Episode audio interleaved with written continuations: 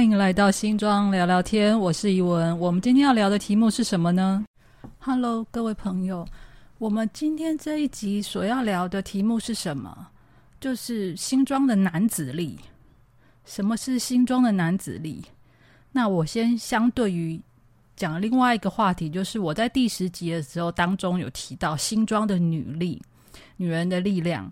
提到日治时代，新庄开始了国民义务教育，女性接受教育之后呢，进入社会，呃，展开了各项活动，他们也在热衷的扮演各种角色，而且都有非常突出的表现。那男性呢？那他们有些什么样的表现呢？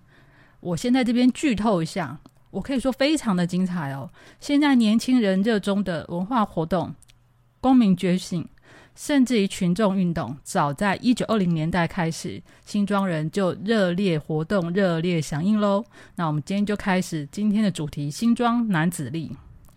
在一八九五年呢，台湾变成日本领土的一部分时，很多在私塾读汉文的新庄子弟，为了后来的发展着想，就转学去念了国语传习所，或者是后来的新子宝公学校。而这一批最早期的校友，成为新庄接受西方教育的第一批人，加上他们原本的汉学底蕴，让他们在后来推展地方文化活动时，对于新庄传统文化的发扬跟传播，有一种像传教士般的使命感。当中有一位代表人物黄渊源先生，呃，草头黄，深渊的渊，水源的源，他也是我们今天要介绍的主角。他担任过最高的公职是新庄街长，这有点像是现代的新庄区长。他管辖的范围呢是现在的新庄入到泰山。不过在当时这个位置并不是民选，而是台北知事任命的。那街长身边有协议会跟街主在辅佐街长处理行政事务，但上面这些职位都是荣誉职，也都是官派的啦。表面上呢，这有点像装点日本统治阶级的绅士集团，也就是呃，人家讲的头人或者是士绅吧。但这些士绅呢，对自己的家乡跟自己该承担的义务，有他义不容辞的责责任跟热情。接下来就听我慢慢来说喽。好，今天的男主角应该说他是这一群人当中的一个代表性人物而已。不是只有他，那我只是今天取他作为一个象征。黄渊源呢，出生于一八八零年，不过他的身家背景资料不多，大概知道他是新庄街出身。可是他小时候曾经拜师新竹的汉学家魏笃生，学习汉文，后来又研习医学。这边的资料不多，不过他有可能像大道城的黄玉阶一样的汉医。在一八九七年呢，国语传习所毕业之后，就开始行医。行医之后呢，从商。在这一段过程当中，他热情的参与新庄各项公共协会的活动，比如说新学会，就是高兴的兴，学问的学，嘿，新学会。这个是什么原因会呃会成立呢？最主要是日本人在推行国民义务教育过程当中，其实台湾的老百姓参与度不高。特别是早年哈，这些学生会因为家里要种田，就不去上课了。那其实很多日本老师都很抱怨这件事情。那新学会的目的呢，就是在晚上的时候帮这些公学校的学生补习，很好玩吧？原来那么早就有陪读这样子的概念喽。另外还有一个会叫同风会，同学同风气的风，在一九一四年的时候成立。这个会主要的目的是觉得，呃，日本人觉得台湾有很多旧习惯要改。那当中有有一些部分是其实他想要西想要慢慢的去除台湾人那些旧有的汉人的传统文化，把他们改的比较西式，甚至于说比较接近日本人。有一点可能是洗脑或方便统治吧。好，那日本人觉得台湾人有太多旧习惯要改。他们就找了各个地方的士绅阶级来带头，比如说剪辫子、禁止缠足、推广国语，这里国语是日文。到后面呢，他们就开始办了什么电影欣赏会之类的活动，其实跟现在感觉起来很像。那由于当时日本呃女性已经开始出门接受教育了，所以他们在办同风会的时候，他们也会考量女性的需求，而开始增加一些，比如说产妇教育，就是比如说怀孕妈妈要注意什么啦，然后哺乳的时候要注意什么啦。那同风会所办的活动其实非常接近现代人的生活。那而且因为生活安定。所以呢，他们也可以在新庄的公会堂里面看电影、看时代剧。呃，所谓时代剧就是话剧。他们甚至于会举办所谓像健康宝宝这种比赛。那也就是说，其实一百年前的新庄人生活水准算是蛮接近现代喽。但我也必须说，呃，这些会跟政府想要推行的政策是互相的，是有关系的。而这些日本人在推行一些政治政策的当中，也需要这些地方士绅去推一把。所以相对来讲，新庄士绅们通常也会借这个事去做一些对新庄有帮助的活动。由于黄渊源本人他非常热心的投入这些呃公共活公共活动，再加上他本人的政治活动能量非常强，所以他在一九二三年的时候就担任了新庄街长。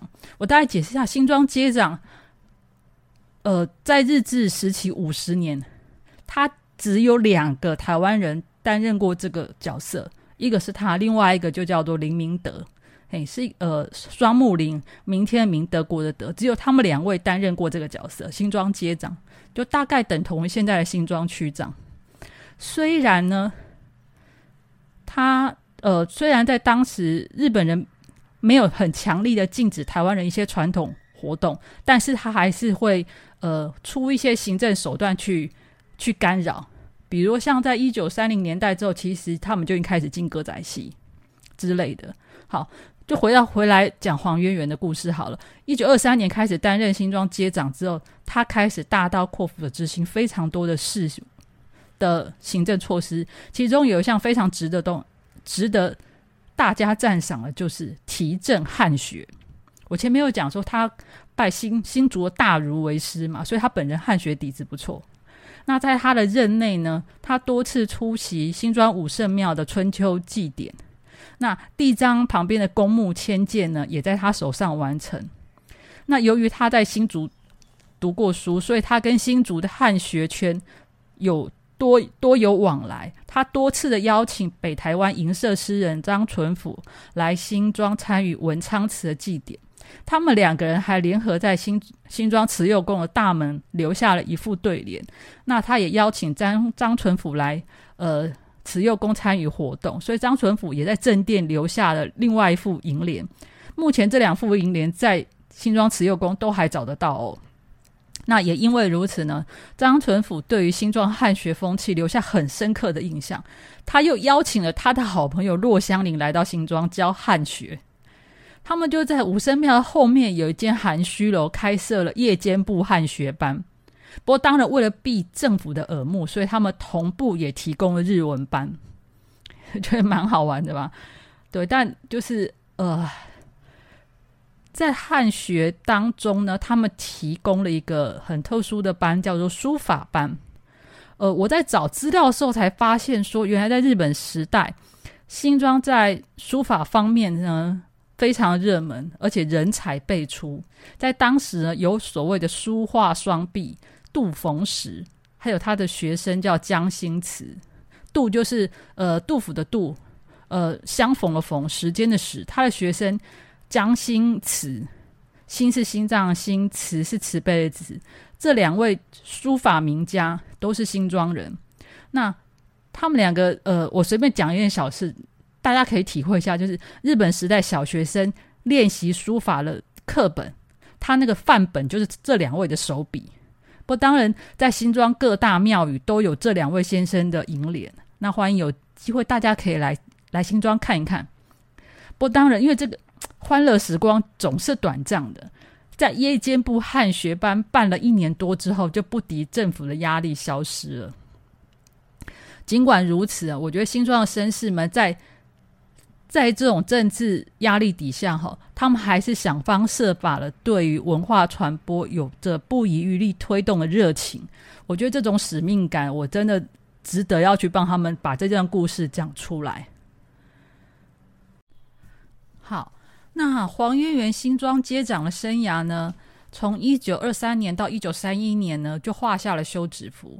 在寻找继任人选的时候呢，新庄街民原本的想法是，他们去跟台北州州厅请愿，希望可以让黄渊源三连任。那因为没有结果，所以新庄郡守呢，他就提出了一个比较中继的人选，叫吴培彪，他是泰山人，他等于就是呃是一个台湾人，但是日本人可能也可以接受的一个名单，但也不被台北州厅的高层。接受，反而他们选择了新庄邮便局长阿九根。那这个阿九根，其实在新庄街的风评不好，除了他有人事问题之外，那他本身的作风非常的武断。这件事情让新庄街民非常的不满。那我我再介绍一下，那当时北台湾一个大风向球，就是台湾文化协会。一九二零年之后呢，林献堂、蒋渭水这些台湾文化协会头人努力宣传之下。其实大家对民主自治，就是呃稍微有念过书的人，他们对民主自治跟议会选举这个概念已经不陌生了。所以当台北州厅强行派任阿九根之后呢，就引燃了新庄人的怒火。隔年一九三二年就发生了黄渊源事件。这个大概根据《日日新报》的报纸记载呢，当年十一月二十三号，新庄。慈幼宫召开所谓的街民大会，他们要针对阿九根的邮便局还有新庄水稻事业的人事问题提出质疑。那新庄聚义所早有耳闻这件事情。所以他们想出了很多行政阻拦的方式，比如说他们要求不可以敲锣打鼓找人开会，也不可以印制传单宣传活动。那街民们呢就改了一种方式：我不能敲锣打鼓，那我敲汽油桶可以吧？我不能印制传单，我发小旗子可以吧？就号召街民去慈幼宫集合。那警察也吓到了，他就开始在庙门口检查出入分子的身份。所以能够成功进入庙里面开会，大概只有一百多人。而在庙的外面呢，有数千人在集结。会庙里面的大家呢，对阿九根的行政提出了很多评级。那主持会议的主席呢，他只有一直动用他的职权干扰发言。那最后呢，开了十几分钟之后，就想办法解散了这个会议。可是群众依然在外面不肯散去，所以他们特地破例表演。歌仔戏去吸引群众的目光，但是很好玩的是，但当时歌仔戏早就被视为败坏风俗，不准开演。当天特地为了安抚群众，破例演出。我必须很难想说，我很难想象我的故乡曾经发生过这样子的群众事件。在我心里面，新庄街的人都一直秉持着老二哲学，就是别人在干嘛，先让别人先做完，我再看我自己要不要跟上。其实老实说，是一个蛮嗯非常世故的一种风气。我没有想到说，在一百年前有这么穷周的表演。那这件事情其实发生后没几年呢，日本人还是有放宽一点对台湾人的政治掌控。在一九三五年开放街庄的议员的某一些名额可以民选的时候，黄院的名字还是有出现在这一届的议员名单当中。但他的下一届之后呢，他的人就不知去向，而且很有意思的是，民国之后就再也没有他的名字出现。我我一直觉得很特别，是一个当过台北州协议员的新庄绅士，居然就这样消失在了历史上。在日治在日治时期，哈，可以民选的日子没有多久，就进入了皇民化。那透过部落会的聚集，他们更强化国语运动。更强化了皇民化，也就是说，对呃新庄人的政治倾向压制力就更为紧缩了。我我这边稍微介绍下什么叫部落会啊，在呃清朝到日治都有一个保甲制度，到了部落会的时候呢，三个保就会一个成成立一个部落会，然后他就会盖一个部落会的聚会场所，他会在里面宣传国语运动，或者是或者是一些皇民化的思想。在那段时间，其实很多呃传统的庙宇都不敢很多传统庙宇就没有没有办法再有一些祭祀活动，所以他街上很多土地公庙又纷纷移到信徒的家里头祭拜。这件事情一直到了民国之后，这些原本放在信徒里面轮祀的那些神像呢，才又被建立了庙，新建新的庙去供奉他们。那这一段的历史呢，也可以让让我们理解，就是说这些新庄绅士当年在日本人底下还在推行文化运动的这种勇气，我觉得真的是应该要好好的为他们呃讲一讲他们的故事。好，那很多人会不会觉得说，这种民主活动啦、群众聚集都是上流知识分子在搞的，一般的小老百姓呢，然后劳动阶级，他们大概只会想好好的过日子。其实大家都错了，在日治时代，新庄有记录的群众运动，前面那一件可不是第一件哦。好，一九二五年呢，桃园大郡完工之后呢，它跟新庄后村镇的水源都来自于大科坎溪，也这样子呢，影响了新庄这边水郡进水的状况，而且逐年降低。那刚好一九二八、二九两年哦，都出现了降雨不足，那所以导致呢，再加上后村镇的水源又少，所以导致这两年的插秧期呢，新庄因为出现水量不足。鹿洲庄、和尚庄、三重埔有很多的田呢，因为无法插秧，甚至有些枯死的状况。那这几个庄呢，就聚集了两百名的水利组合的成员呢，联合到新庄郡役所，向当时的日本郡守新岛圣一陈情，还放话说，如果不给水，就要上吊自杀。各位其实不要觉得很惊讶，因为对老百姓来，特别对农民来讲。没有水等于没有稻米，他们等于一整年没有收入，而且这连续两年，这跟等死是没有什么两样的。那其实这个日本郡守也算是也算尽忠职守，他一九三一年在全岛的水利大会上面呢，他慷慨陈词，他希望可以跟桃园大郡这边协调用水，但是但是桃园大郡是日治时代的政绩，总督府很明显就站在桃园大郡这边。加上那几年呢，一直还是连续干旱，所以总督府一直对这件事情是敷衍了事。所以那一段时间，其实新庄用水是非常吃紧的。水的问题呢，甚至一直到了民国时代，都还没有办法完全的处理掉。它一直延续到战后盖了石门水库。再加上把大科坎溪这整个流域的灌溉区域呢并入桃园水利组合，它统一了组织，也统一了水源，用水的状况呢也才安定下来。不过，我觉得你要也要从另外一个角度来讲，就是说，呃，一九五六年之后，新庄进入了工业时代，啊，农业用水当然就不需要那么多了嘛。那这个问题就好像看似解决了，是吗？是这样的吗？好。新庄人的生活持续精彩。新庄男子力的介绍呢，今天就到此结束。